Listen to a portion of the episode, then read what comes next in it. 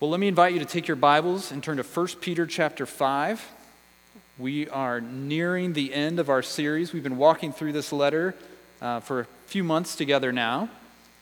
Now we are, the finish line is in sight. We are in the last chapter of the book. 1 Peter chapter 5. If you want to use one of the blue Bibles in the pew in front of you, you can find the passage on page 1119. 1119. This morning we're going to be looking at the first five verses of chapter 5, focusing in mainly on the first four, but we're going to touch on number 5 and hear more about that next week. 1 Peter chapter 5, starting in verse 1. Hear the word of the Lord. So I exhort the elders among you, as a fellow elder and a witness of the sufferings of Christ, as well as a partaker in the glory that is going to be revealed. Shepherd the flock of God that is among you, exercising oversight, not under compulsion, but willingly, as God would have you. Not for shameful gain, but eagerly. Not domineering over those in your charge, but being examples to the flock. And when the chief shepherd appears, you will receive the unfading crown of glory.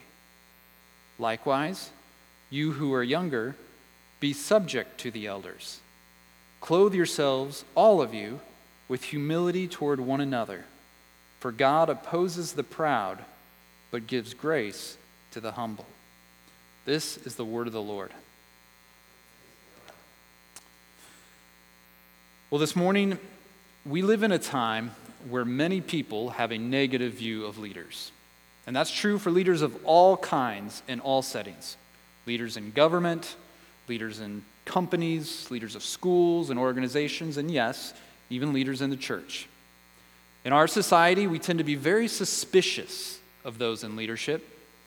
We often assume that leaders are always up to something and that they have a hidden agenda, that they only want to use their position for their own good rather than the good of those they lead. Because of this, many people don't trust leaders and can become deeply cynical about the idea of leadership. And to be fair, we've all heard plenty of stories that give us cause to think this, haven't we? Stories of leaders abusing their power, of leaders mistreating and hurting people, of self serving leaders only looking out for themselves, and of leaders failing morally. This is not a new phenomenon that's just cropped up in recent years. History is filled with examples of bad leaders. And so is the Bible. The story of Scripture is littered with corrupt kings, wicked priests, and false teachers. And yet, God's answer to bad leaders has never been to have no leaders, but to give us good leaders. Good leaders are a gift of God. In fact, God made you and I to be led. Do you ever think about that? All of us were created to be followers because He made us to follow Him. So, in His kindness, God not only leads us Himself, but He gives us leaders for our good. And as we do get to the end here of Peter's letter to these exile Christians, this group of believers where he's been teaching them how to live in a land that's not their home, Peter recognizes the importance of leadership for God's people.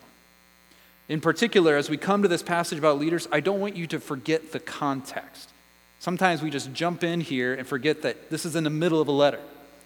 Notice that the passage even begins with the word so, or maybe your translation says therefore. In other words, what we're talking about this morning is connected to what Peter was just talking about last time. So, what's Peter been talking about? Suffering. He's just told us that we should rejoice and glorify God in our suffering as Christians. Because the purifying judgment of God is coming and will begin with us, we should entrust our souls to our faithful Creator while doing good. And then Peter says, So, and he focuses in on leaders. Why? It's most likely because of two reasons. The first is because during times of trial and suffering, it is more important than ever to have the right kind of leaders. When things are going well and smoothly, it feels like things are on autopilot. It almost feels like, do we even need leaders? But when things get hard, that's when the weight of leadership is felt and needed most. We need the kind of leaders that Peter describes here happy, holy, and humble leaders. That's one reason I think he goes to leaders. The other reason I think Peter addresses leaders here is because Peter knows that as suffering comes to the church, guess who it's going to come to first of all and worst of all? The leaders. So he wants these leaders to know how to lead when that suffering comes. Now, before we look at what Peter says to these leaders, I, I do want to say a word about why this passage matters for all of us. Because I'm not oblivious. I know how tempting it can be to hear the passage or read it ahead of time and see, okay, this one's going to be about elders. I'm not an elder. I'm never planning to be. So, what does this have to do with my life? I understand that. I know that goes through some minds. So, I'm going to give you five quick reasons why this passage matters for all of us. Okay? First, because it's in the Bible. Okay? All scripture is breathed out by God and is useful for teaching, correcting, rebuking, and training in righteousness so that we may be complete, equipped for every good word, good work. In other words, God said it, therefore we need it. That's reason number one. Second reason, because it's important for the health and life of the church. If we want to be the kind of church God wants us to be, we need to follow his instruction for how the church is to be led. Ephesians 4 says Jesus gives elders to the church as a gift. And so if Jesus gives you a gift, that makes it kind of a big deal. Third, it's important because it helps us understand Jesus, our chief shepherd. By looking at what God calls his under shepherds to be, it helps us get a little better picture of what Jesus, the chief shepherd, is. Much in the same way, we've been talking this morning about how, when we get a picture on an earthly level of what a good father looks like, it helps us see what God is like as a father. In our passage, as we see what God calls shepherds to be, we realize what our good shepherd is like. Fourth, if you are a member of a church, you are responsible for your leadership. You are responsible to vote elders into their roles. So this passage helps you know what should I look for in an elder? And it helps you know how to pray, both for your current elders that they would be this kind of shepherd, but also the kind of things you're asking God to raise up in future elders. Say, God, would you give us more of these kind of men? And that's the last thing. For some of you in this room, God will call you one day to serve as an elder. And this passage helps give you a vision for what that means, what it looks like, and the kind of man an elder must be. So, one of my prayers as I got ready this week is God, would you use this passage to plant or deepen a desire, and some of you sitting out there today, to aspire to be an elder one day? So, this passage matters for all of us. I want you to keep that in mind. And with that in mind, let's dig in and see what we learn about God's design for church leaders. Here's our outline, so you kind of have a roadmap of where we're going. Now, there's six points. Don't be alarmed because they're going to be unequally weighted. Some will be very brief, and we'll camp out in a couple of them more than others. So here's where we're going. First, we'll see that this is a letter, or this is a message from one elder to fellow elders. Then we'll see what the task of an elder is, the heart of an elder, the reward of an elder, and then we'll close by looking at the congregation's posture toward elders and the church's dress code. Hopefully that piques your curiosity. So stay tuned. That's at the very end. So let's look at verse 1 though. Here we see who this word is to and who it's from. Look there. So I exhort the elders among you as a fellow elder and a witness of the sufferings of Christ, as well as a partaker in the glory that is going to be revealed. Okay, so first we see who this leadership advice is written to, namely, the elders among you. So let's just pause and let's fill that word out. Some of you have heard this, some of you, this might be new concepts about what are these things called elders. So here's a few things, and because I'm a pastor, I made sure they all started with a P, okay? So you can track with me. First, elders are pastors. In the New Testament, there are three words that are used interchangeably for the same role pastor, elder, overseer. Those are not three different offices, but one. In fact, I don't know if you caught this, it's a little hard in the English, but we actually have all three of those words in our passage. Look down there. In verse 1, it addresses elders. But then in verse 2, it tells them to do two things. First, shepherd, which is the word pastor. And second, exercise oversight. So you've got elder, pastor, oversee. So when we talk about elders, we're talking about pastors.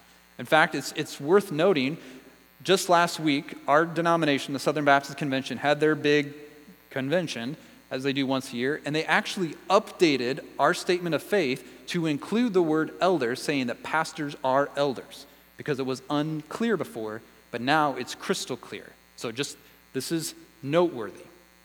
So, first, elders are pastors. Second, elders have prerequisites. Prerequisites. Meaning it's not left up to us to decide, well, what kind of leaders do I think would be good for a church? What things would I look for? God says, no, no, no. I am giving you specific qualifications for elders that you can find in 1 Timothy 3 and Titus 1. Now, one of those prerequisites is that God has said that the office of elder is limited to men. God created men and women equally in his image, but with different and distinct roles and functions. And this is really important. There are all sorts of ways that the ministry of women in the church is absolutely essential and valuable. But the office of pastor or elder, God has limited to qualified men. Now, what's fascinating about the other qualifications for elders is that most of them have not to do with skills, but character. It's not a resume of, well, is he good at this? Can he do that? What, does he have experience doing that? It's more about what kind of a man is he? And all of the qualifications, except two, are qualities that all Christians are called to pursue. One guy says, What's so extraordinary about the qualifications is how ordinary they are. An elder is simply to be a model of what the normal Christian life is to look like. The only two unique qualifications for an elder that are different than every Christian is one, he must not be a recent convert, meaning he must have been walking with the Lord for a season of time. And second, that he must be able to teach. As we'll see more in a minute, teaching is absolutely central to what an elder does. So it makes sense that he must know and be able to clearly and helpfully communicate the truth of God's word to others. That's the second. Third, elders are plural. Plural. Notice in our passage, Peter doesn't write to any particular elder, but to the elders with an S. Throughout the New Testament, Elders are never mentioned as a single elder, but always as a group of godly men leading together. And there, if you think about it for even a moment, there's so much wisdom in that, isn't there? There's greater wisdom, greater accountability, greater stability for a church, greater help for each elder, and greater balance when there's multiple elders instead of only one. Fourth, elders are pervasive. Pervasive. What I mean is that when you look at your New Testament, churches were consistently led by elders everywhere. This wasn't unique to one or two churches. In Acts 14:23 it says Paul appointed elders in every church. And in Titus 1:5 he tells Titus to appoint elders in every town. So in our passage, remember Peter's writing to a collection of churches scattered over a wide geographic area. Pontus, Galatia, Cappadocia, Asia, Bithynia. So, this big region, and yet, as he writes to this wide group of churches, he can safely assume that each church he's writing to would have elders among them, which is the fifth thing we see about elders. Elders are particular to a local church. Did you notice that phrase, among you, shows up twice there? Peter refers to the elders among the people in verse 1, and then the flock of God among the elders in verse 2. His point is that a particular group of elders belongs to a particular congregation of God's people. They are given responsibility for those particular people, not those in other churches, and in our day and age, not those on the internet. And the people are called to follow those particular elders, not pastors on the internet or other churches. There's a relationship between particular elders and a particular people. Now, at this point, my guess is many of you are getting nervous because we've been going this long and I've covered two words. That's okay. I'm not, I was going to make a joke about it, it's going to be longer, but it's not. Those, but now we've seen that we're going to go a little bit faster besides two words. We've seen who this message is to, elders. Now look at who it's from. Do you notice Peter describes himself in three ways? First, he's a fellow elder. And this is actually really significant. Don't forget that Peter is an apostle. I mean, one of only 12. He told us that at the very beginning of the letter, but here he doesn't remind them, say, hey, I'm speaking to you all as an authoritative apostle. Instead, he humbly calls himself a fellow elder. He's saying, listen, what I'm about to tell you, elders, listen, I get it. I understand the responsibilities you have and the fears and the pressures that you face. I'm speaking to you as a brother pastor, as one of you. Then he calls himself a witness to the sufferings of Christ. And people think have a couple different ideas about what he might mean by that. And here's what I think Peter's saying though. He's pointing back to what makes his eldering possible and what gives elders their pattern. See, Peter was there when Jesus suffered. So he, he literally was a witness in that sense.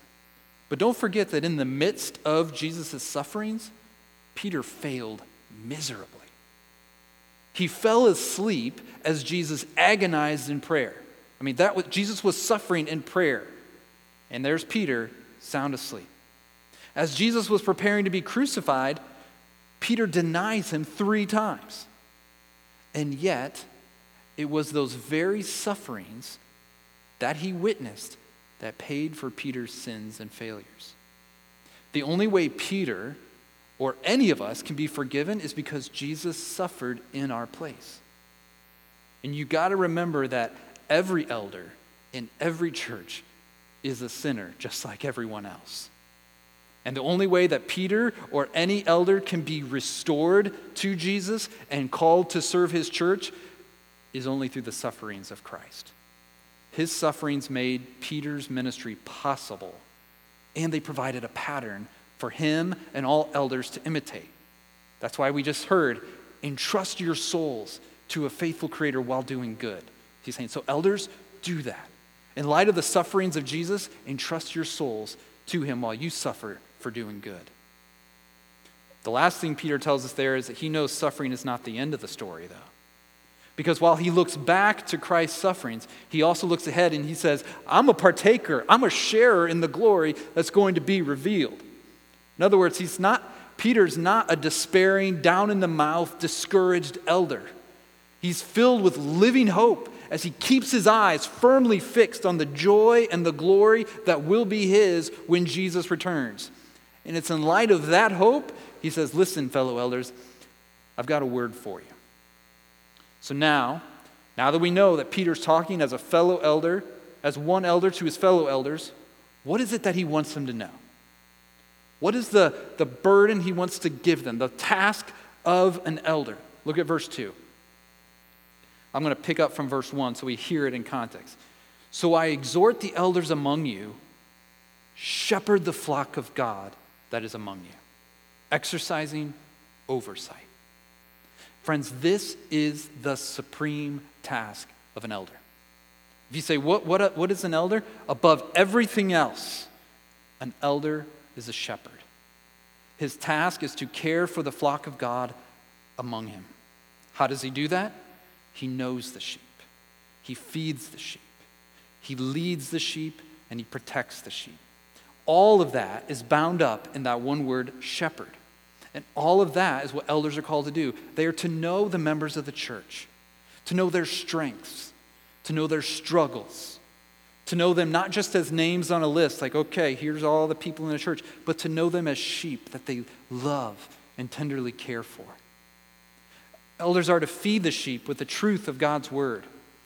They feed the church by preaching and teaching gospel truth to strengthen the hearts of God's people. Now, that happens in formal settings like a sermon or in a classroom, but it also happens a lot over coffee and meals and conversations after church. Elders are always looking for ways to set a feast of biblical truth before God's people. The elders also protect the sheep, both from sin and from false teaching.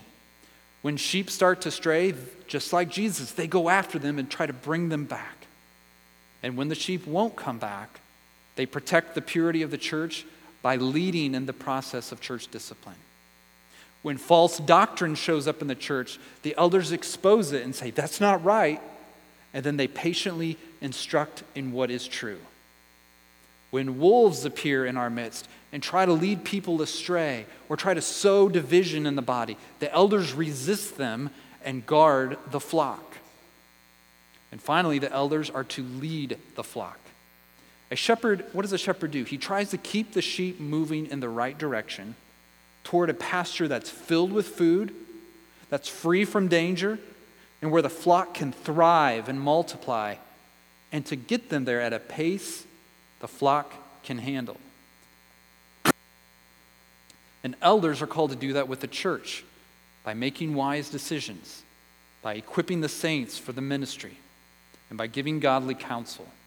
The elders are meant to be out in front, leading the way and setting the direction so sheep can follow their voice, not behind the sheep, driving them on with prods like cattle.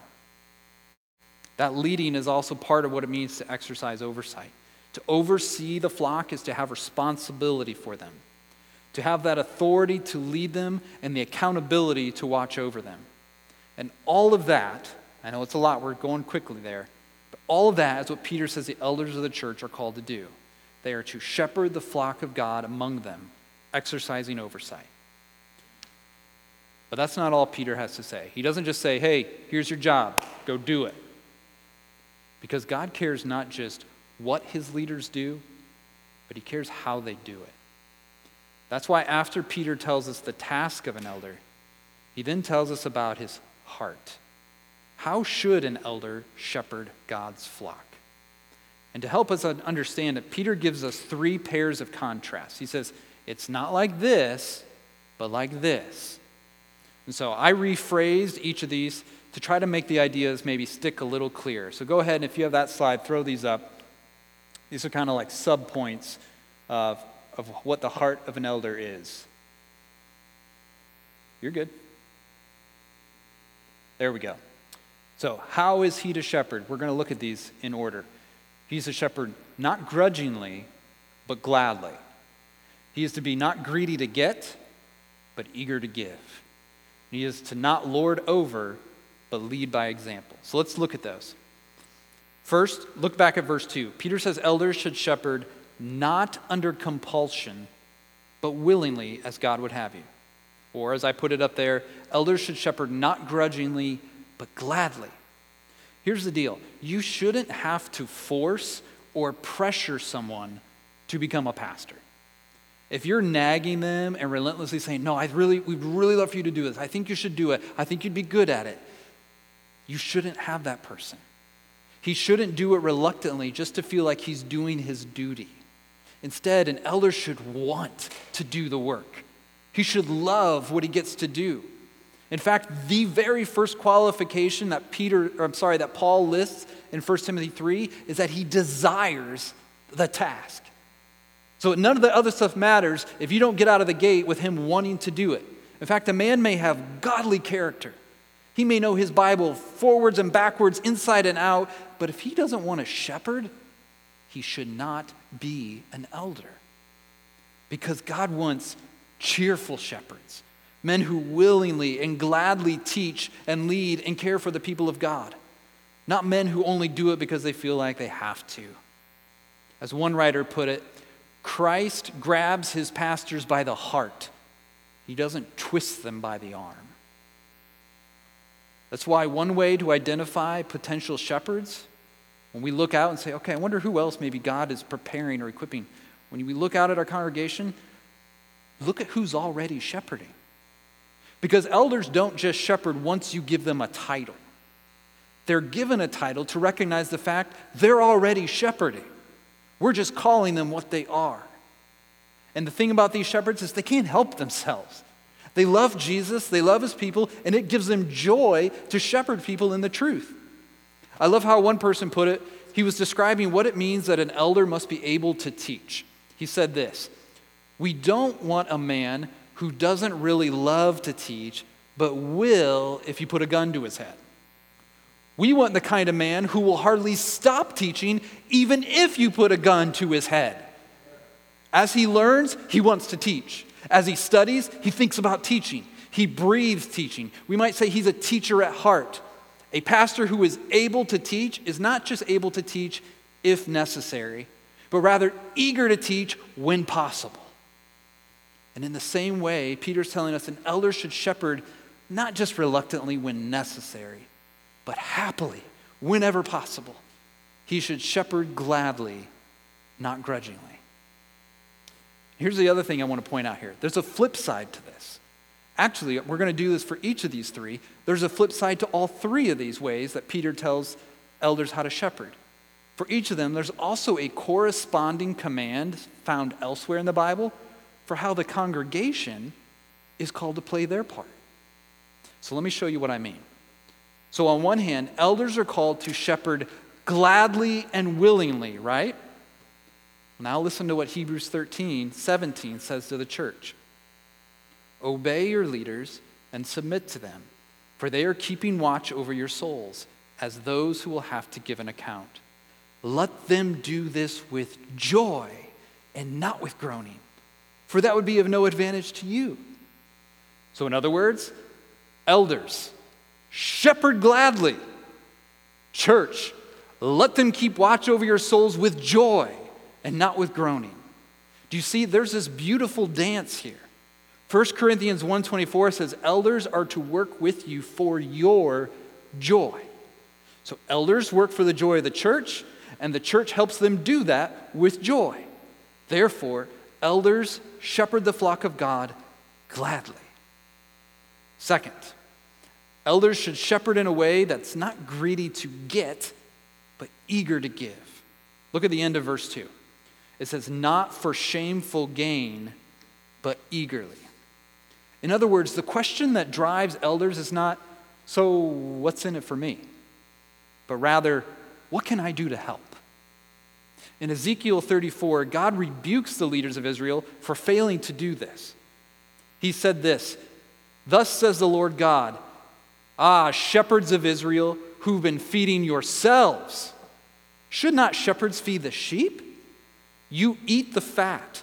You clothe yourselves with the wool. You slaughter the fat ones, but you do not feed the sheep. The weak you have not strengthened, the sick you have not healed, the injured you have not bound up the strayed you have not brought back, the last you have not sought. God rebukes them because he says, You guys are only in it for yourselves. They were using the sheep for their own gain. But Peter says, Elders are not to be greedy like this. They're not to just simply collect a paycheck or be motivated by what they get out of the deal. They shepherd eagerly because they love the sheep. They're motivated not by money, but by their sheer love of the work. Now, this doesn't mean, on the other hand, that pastors shouldn't be compensated. It just means that shouldn't be their motivation. 1 Timothy 5:17 says, "Let the elders who rule well be considered worthy of double honor, especially those who labor in preaching and teaching. For the scripture says, you shall not muzzle an ox when it treads out the grain, and the laborer deserves his wages." So again, do you see we have a correspondence? An elder is not supposed to be in it for what he can get out of it. And a congregation is to make sure that he's taken care of. And I just want to say, we are very blessed in this church. I am grateful that you guys take such good care of me and my family so that I don't have to worry about this, that I can do it with joy and not with wondering, will there be enough? So thank you for caring for us. An elder should be not greedy to get, but eager to give. And the third way Peter shows us here is he says, An elder should not lord over others, but lead them by example. Look at verse 3. Not domineering over those in your charge, but being examples to the flock. In other words, elders are not to use their authority to load, lord over the people in their care, but to lead them by way of example. This is important because people are often drawn to positions who have a hunger for power. They see a title and they think, oh, I want to do that. In fact, one person used an illustration. There's a difference, right? If you talk to a little kid and you hear them say, like, oh, when I grow up, I want to be a daddy. Why do you want to be a daddy? So I can be the one that makes all the decisions and tells, tells people they're in trouble. You're like, okay, that's, I don't, I don't know if that's okay. Versus a child who says, I want to be a daddy. Why do you want to be a daddy? Oh, because I want to take care of, take care of my kids and I want to, I want to get to give them good things and love them. Like, Two very different motivations, right? Man, I'm, I'm excited for, for junior number two. Junior number one, I'm a little nervous for his kids, right? In the same way, Peter's saying that here. He's saying shepherding is not for people who just want to have power or be in charge. It's about being willing to say, imitate me as I imitate Christ. It's about serving those in your charge. Jesus told his disciples the same thing. You remember this situation? They, they wanted positions of power in the kingdom. They're like, this is going to be good. We know Jesus. So, how about one of us sits on your right, one of us sits on your left? We'll kind of be your co rulers. This will be great. What did Jesus tell them in Mark 10? You know that those who are considered rulers of the Gentiles lord it over them, and their great ones exercise authority over them. But it shall not be so among you. But whoever would be great among you must be your servant. And whoever would be first among you must be slave of all. For even the Son of Man came not to be served, but to serve, and to give his life as a ransom for many. Being an elder is not about using your authority to domineer over people. It's about using your influence to serve them and be an example to them.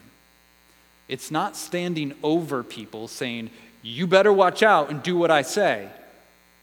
It's standing in front of people saying, watch me and do what I do. And guess what?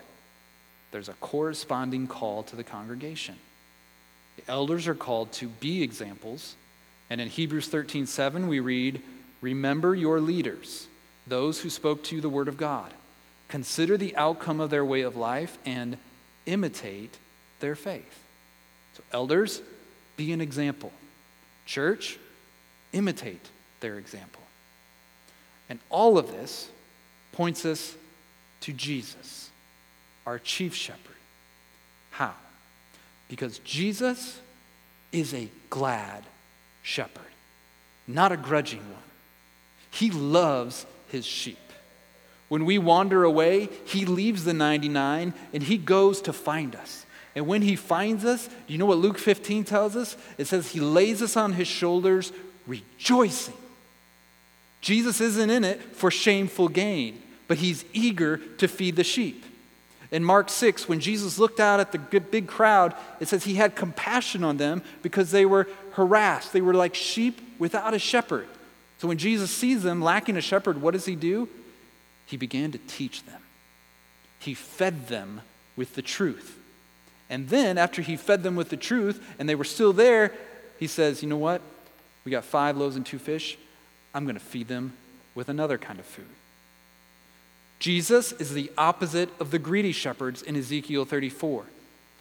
They used the sheep for their own gain. Jesus gave himself for our gain. He does what those shepherds failed to do. Jesus strengthens the weak, he heals the sick, he binds up the injured, he brings back the strayed, and he seeks out the lost. He didn't domineer over us and insist that we serve him. Instead, he came to serve us and to give his life as a ransom. He died that we might live. On that cross, as Jesus died, the wrath of God was satisfied.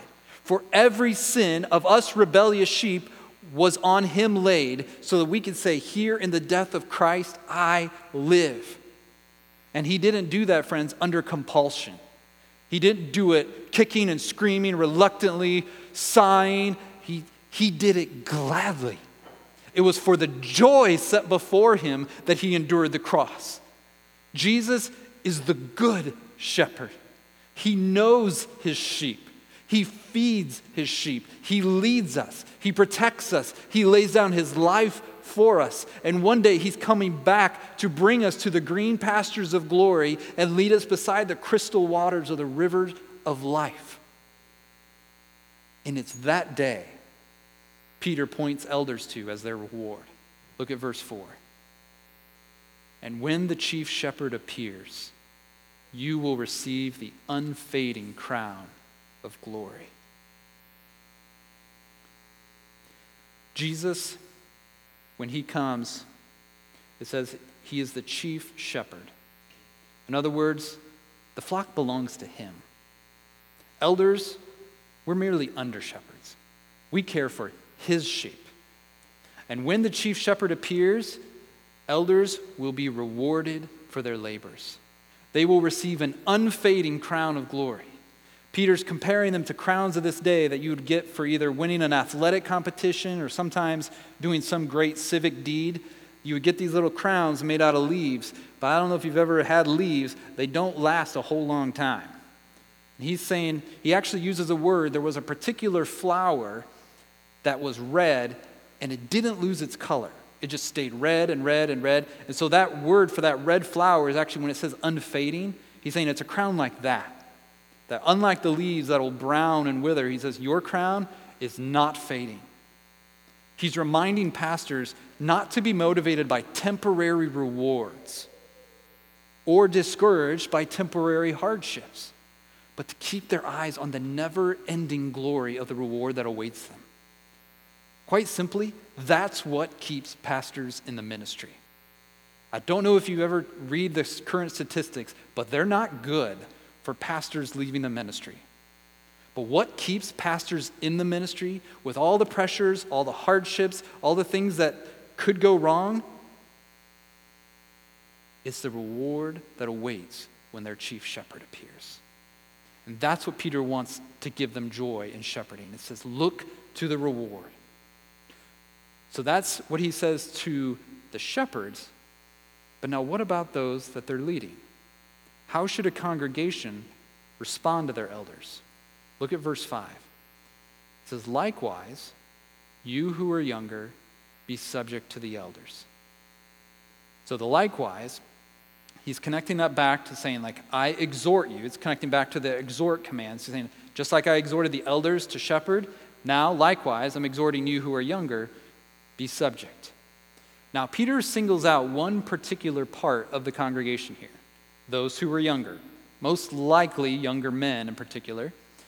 Most commentators agree that the only reason he does this is because then, and maybe now, is those who are younger might be more inclined not to submit to their elders.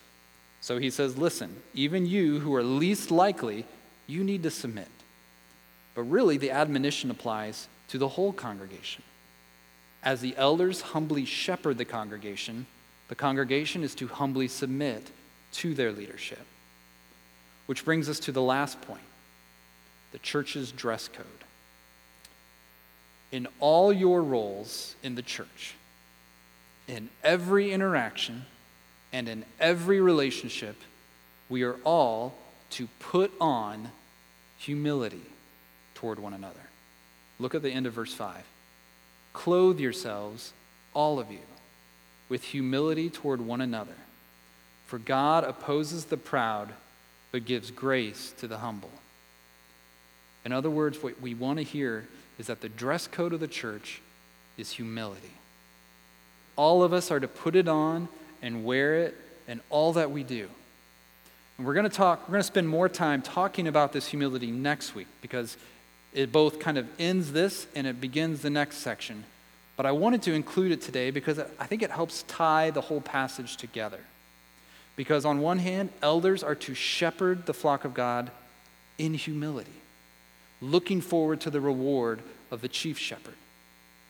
And on the other hand, the church is to submit to the elders also in humility, working with them for one another's joy as we follow the Good Shepherd together, waiting for the day he appears. And when he appears, here's what we find in Revelation 7 The Lamb in the midst of the throne will be their shepherd, and he will guide them to springs of living water, and God will wipe away every tear from their eyes.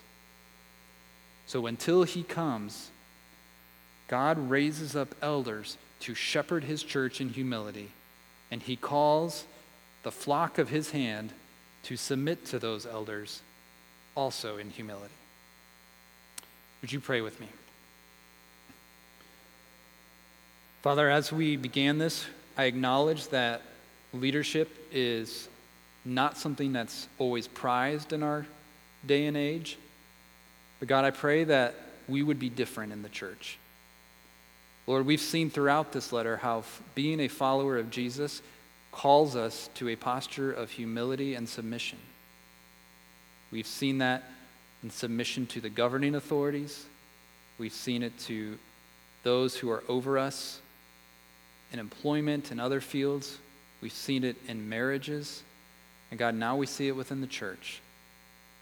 Lord, would you make us a people that don't see authority as a dirty word, but as a, a glorious word, a word that you have given us for our good? And God, I pray that you would help the elders of this church to be the kind of elders Peter calls us to be here. That you would help us to do it gladly and eagerly, and that we would do it for the joy set before us and the reward that is coming. And Father, I do pray now that you would equip and raise up many more men in this congregation to be elders. Lord, would you make them the kind of men who are eager for the task of shepherding your sheep? And God, would you help all of us to remember that at the end of the day, we are made to be followers, that you made us to be your sheep, to know and follow your voice. And so, would we do that gladly? Would we entrust ourselves to you, our faithful Creator, while doing good? We ask all this in Jesus' name. And all God's people said, Amen.